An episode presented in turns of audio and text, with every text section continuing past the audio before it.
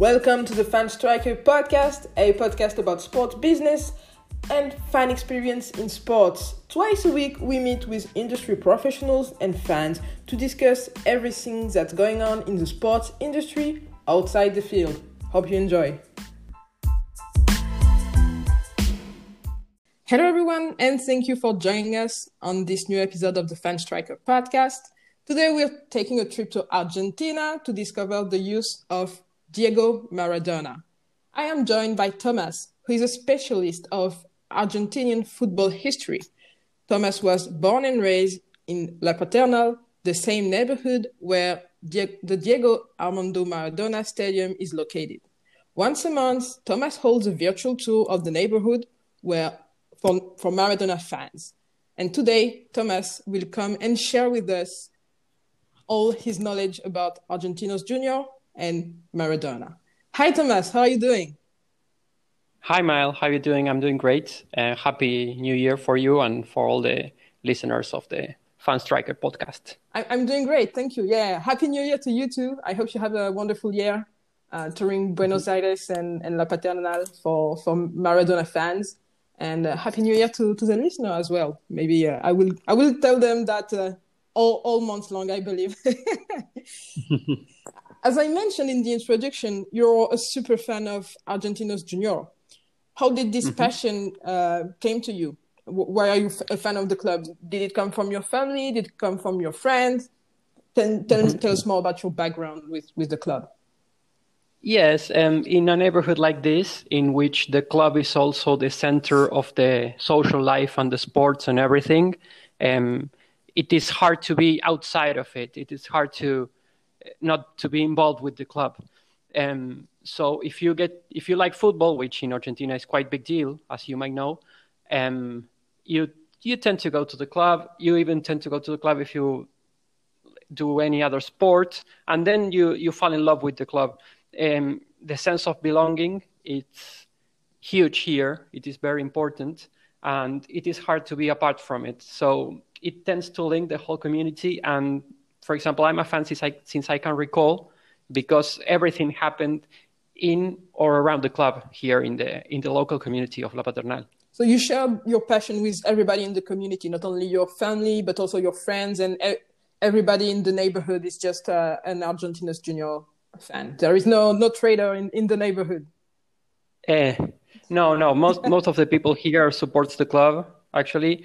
And yes, it is it is hard to be apart from it. And even those who who are not supporters of the club then to appreciate it in a very special way because it is also part of their lives, you know. Uh, on the day to day, you you get, you can go ahead and talk about Argentinos with anyone, right? Yes, yes. They have the they have the emblem of the club on their shops, for example. You get to see jerseys and clothing of the club all all all the time here in the streets of the neighborhood because I still live here. I've been living here since I was since I was born, and then I returned to the neighborhood last year. And yes, it is. It feels like home. There is a real fascination across the globe for Argentinian mm-hmm. football. In your opinion, what makes it so special? Um, I think the most special thing about Argentinian football is that we might be the producers together with Brazil, for example, of the most skillful players in the world. And I think it happens because besides a sport, football here is the main entertainment people have among among adults and children too, and mainly between the working class. So um, kids spend their whole life, their whole day uh, behind the ball, running behind the ball, and without realizing, they are actually improving their technique all the time. Most of it because they tend to play in you know any random piece of ground they can find in on the streets and everything. So when they are a, a, a little bit older, they go to a club, and then it is a matter of polishing those rough diamonds created by the spontaneous soccer playing that takes place all over the time in on the streets and on the neighborhoods of, of this country. I think the the technique and the quality of the players is what what makes Argentinian footballers different than anywhere else in the world. So football is everywhere, every time, uh, all the time, mm-hmm. and then once yeah. you once you grow up, eventually uh, all this all, all those hours playing football not even thinking about it just turns out to, mm-hmm. to, to, great talents i i believe uh, i believe it's it's what makes uh, argentinian football players so good mm-hmm. T- today we're here to speak about an an argentinian legend of football maradona you live mm-hmm. in, in La Paternal, the neighborhood of Buenos Aires, where Argentinos Junior Maradona Stadium is located. Maradona uh-huh. started his professional career in Argentinos in Argentinos Junior. Do some of your relatives uh, remember seeing him play in the stadium? Yes, yes. Because um, when Diego came to the club, he was only eight years old. Um, he, uh, when Diego came to the club, he was only eight years old or so. And when he was playing in the academy, everybody knew about him in the neighborhood. So when he was about to play on the first division, um, people knew he was playing soon, so they would arrange their work and everything to, to attend to the stadium just in case Diego appeared suddenly, um, because you could see him playing on the on the academy, and he was an outstanding player since he was a child.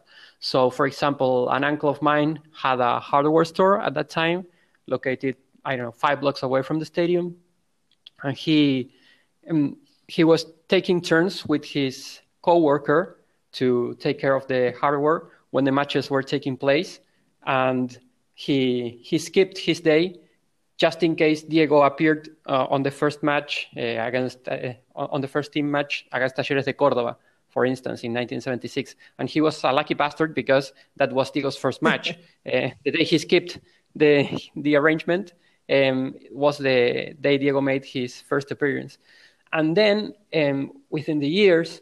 Um, Diego became famous all over the country at first. People from every single club uh, started to came to the stadium just to see Diego play. Um, soon, the club had to rent bigger stadiums in order to host, to be able to host the crowds, the huge crowds that came uh, to see him. And at that time, we had a very old wooden-made stadium. Uh, so yes, um, we had to rent bigger places, like bigger venues like Atlanta, Vélez Sarsfield, or Ferro to host, to be able to host the huge crowds that came to see him. Let's keep in mind that I'm talking about the late 70s. There rarely, there rarely was a TV uh, here in Argentina. There were just um, just one match per week was shown on TV. So in order to see football, you had to attend to the stadium. And everything everybody said about Diego was so incredible that people had to see him with their own eyes. So uh, in a matter of months, all of my relatives, my all of the members of my family, which are around 50 years old right now, um, attended to the stadium to see to see Diego play. He was really big deal in a time without social media, with uh, fewer press coverage of everything. So yes, it was uh, it was outstanding. Well, I think that it's truly incredible to uh, take that into the context of uh, mm-hmm. the 1970s, as you said, having people yeah. just by word of mouth know know about mm-hmm. how great this player was, and at such a young age, he attracted so many viewers in the stadium, and I, I believe that's what makes him truly special because there was no time where he was this underrated underdog player. He was he just came to to the scene being um, a legend, almost a legend already. It feels like. Yes, he was an immediate legend. That's crazy. Every, mm-hmm. every, every month. He was only 15 years old when he he made his first appearance. So we are talking about a child who was playing along with the top stars on the Argentinian league at the time. Yeah, that's. I think he made his his debut like 10 days before his birthday, right? Yes, exactly. 10 days before his 16th birthday. Every month, you, you collaborate with HomeFans and host a tour of La Paternal for Maradona mm-hmm. fans. It happens on Zoom, so you have fans from all over the world joining you, and you can tell them everything about your the neighborhood you were born in and how it was impacted by Maradona and how he's still a legend in in this place to this day. Can you tell us more mm-hmm. about that tour? What what are the highlights of the tour, and what can people see? What can people expect for from this type of tours? Yes, it was a great initiative that we could arrange with together with HomeFans, so we can share this uh, Diego story uh, uh, on his golden ages with people from all over the world, as you said, um, including those who might not know about Diego's first club, because everybody knows about Maradona, of course, all over the world. He might be one of the most famous individuals ever, but uh, maybe not a lot of people know about the club or about our neighborhood. So it is great to have a camera to walk the same streets he used to walk when he lived here uh, and to share the story of uh, Diego's golden ages with with the peop- with people from all over from every place in the world you can imagine. We had I don't know visitors from Serbia, from Croatia, from France, from Northern Europe, the Netherlands, lots of Dutch up there, and well, it is great. Um, we we didn't want to make um, a tour about uh, the recent uh, episodes of Diego's life, but about his golden ages. And we're lucky to have uh, all the main sites in a couple, in just a couple of blocks. You know, we have um, all. We have, of course, the stadium when he, in which he made his first appearance.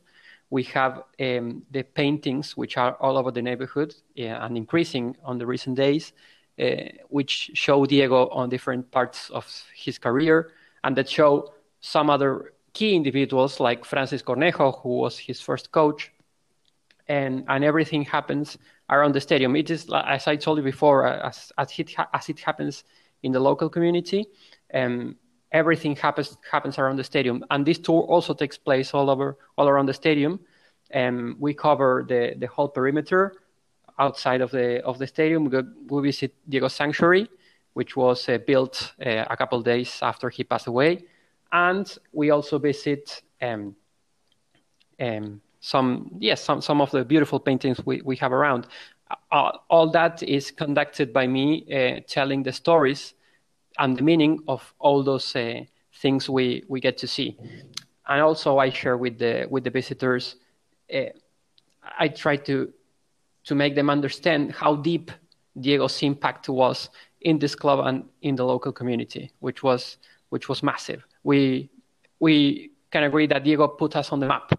We were just a random neighborhood with a random club uh, on in Argentina, but uh, Diego's appearance uh, really changed history, really swept history upside down. So that's the key point we want to share with people, and that's what we we display actually uh, on the tour. Besides the stadium, of course, the street art and everything, it is about uh, sharing, sharing the story of Diego's golden ages. As, he's, as he said himself, um, he claims that his best years were here at Argentinos Juniors.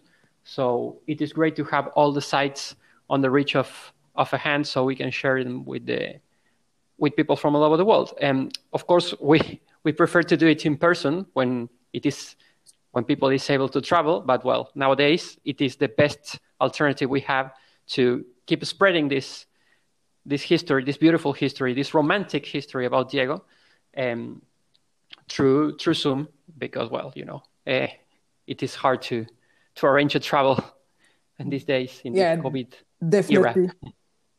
Yes. We're definitely glad that we can have some uh, some soccer, some football, and some some type of tours, even though we, we have to stay home and we cannot really really travel. What's actually your favorite part of of the tour? Uh, what's maybe uh, something that really surprises people when you tell them, uh, I don't know, an mm-hmm. anecdote about uh, Maradona and his youth uh, in Argentina's Argentinos Junior? Yes, um, there are several parts I like because I, I was one of the people who designed it. I'm not just the, the person that hosts it, but and nowadays um, on, on, the first uh, chances, the first times we made it, uh, I really liked uh, sharing with the people the new sanctuary, which was built recently after Diego passed away, in which it is located inside the stadium and it includes all the offerings that people left for Diego's memory on recent days, of course. And it is, it is increasing day after day, you know. People leave jerseys, soccer, boot, uh, football boots, and the flags of their teams, everything. And every everyone has its space uh, there, and it is uh, quite quite moving for us. We are soft-hearted about it because it, it, everything is quite recent, and there is a beautiful Diego painting on the on the back of the of the sanctuary. Then, um, speaking of an, of anecdotes and stories, we added we added a Q&A part, a, question and answer part, in which people ask a lot of, of interesting and deep questions about the about the story, about Diego's matches, about the the key moments, which shows that they're really into the thing. They're really into the tool and quite aware of what we are offering to them. So it is. I, I love the Q and A because I get to see how involved they got uh, with my with my storytelling, um, in which I just share the passion I have with for Diego and and for the club. And as I told you before, I try to explain um, how important he was for the club and the and the whole community.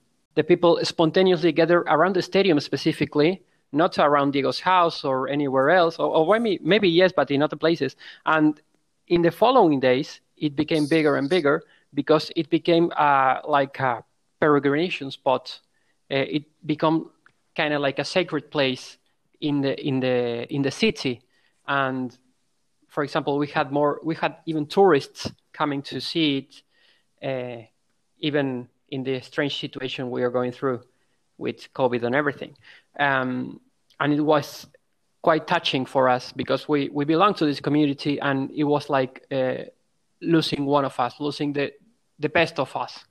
Um, that's when we, that's when, that was the moment when we got the idea of uh, making the tour, but not to talk about the sad things that that has just happened, but to talk about his best years, to explain why the community's reaction was so spontaneous, so uh, deep, and so lovely to his to his favorite citizen, to his favorite member, and it was it was incredible, and we are still quite soft-hearted about it it is it is very emotional for us to to talk about it. And then uh, after a couple days, the club built the sanctuary I was telling you about, with, including the beautiful painting of Diego on the bottom, in which they gathered all the offerings that people made to him, to his memory, um, and which is a, a, beautiful place which is open uh, uh, on weekdays to so pe- so people can visit it. Uh, it is another of the Maradona landmarks we have on the on the neighborhood right now, and I think that that will be the point. The, spontaneous reaction that people had when when it happened was was touching, and seeing people with jer- with uh, not only with Argentinos Juniors uh, jerseys, but also with the national team jerseys, with other teams' jerseys, um, because uh, that represents that Diego was the king, the legend of Argentinian football, and everybody was surrendering to his feet. And they did that in our stadium. So uh, it is officially the most Maradonian place in Buenos Aires you can find. Well, that's definitely the place you would want to um, have a tour in if you're a Maradona fan. And currently, it's not possible to go there uh, physically, but you can, uh, thanks to thanks to you, Thomas, we can discover Maradona's legacy virtually through through Zoom and thanks to to HomeFans as well. I believe it's it's one of the best things that uh, we could do right now to to remember what a great player he was and yeah and, and his golden ages specifically yeah the, the age where everything was pure and just about football his great impact on on football and on Argentina and, and La Paternal so mm-hmm. thank you very much for for hosting this tour and and I strongly recommend anybody that's listening to this podcast to to give it a try because it's really worth it, and you learn a lot about Maradona. You see a lot about uh, Buenos Aires and and the way people um, truly truly uh, appreciate him and his his impact on football in in the whole neighborhood. But mm-hmm. thank you, thank you very much for answering all of our questions, Thomas. I I can't wait for for the next Maradona and Argentinos Junior tour to to happen and to have uh, people's reaction to to your tour because I believe it's it's truly fantastic. Where can people find out more about you and and this tour? Yes, you can check the home HomeFans social media. I will send you the links so you can post them on the on the podcast uh, description and also on the home HomeFans website in which you can book uh, the next tour. I think it's on the second weekend of Feb of February. Uh, you have the, the Maradona tour we're talking about, but also the Argentinos Juniors, which is a different one, uh, in which we go around the stadium, the dressing rooms, the museum we have on the club, and the and the pitch itself. So you can book, book them both through HomeFans. It is quite cheap, and it is a way a great way to spend a, a Saturday afternoon. That's when we, when the tour when the tours take place.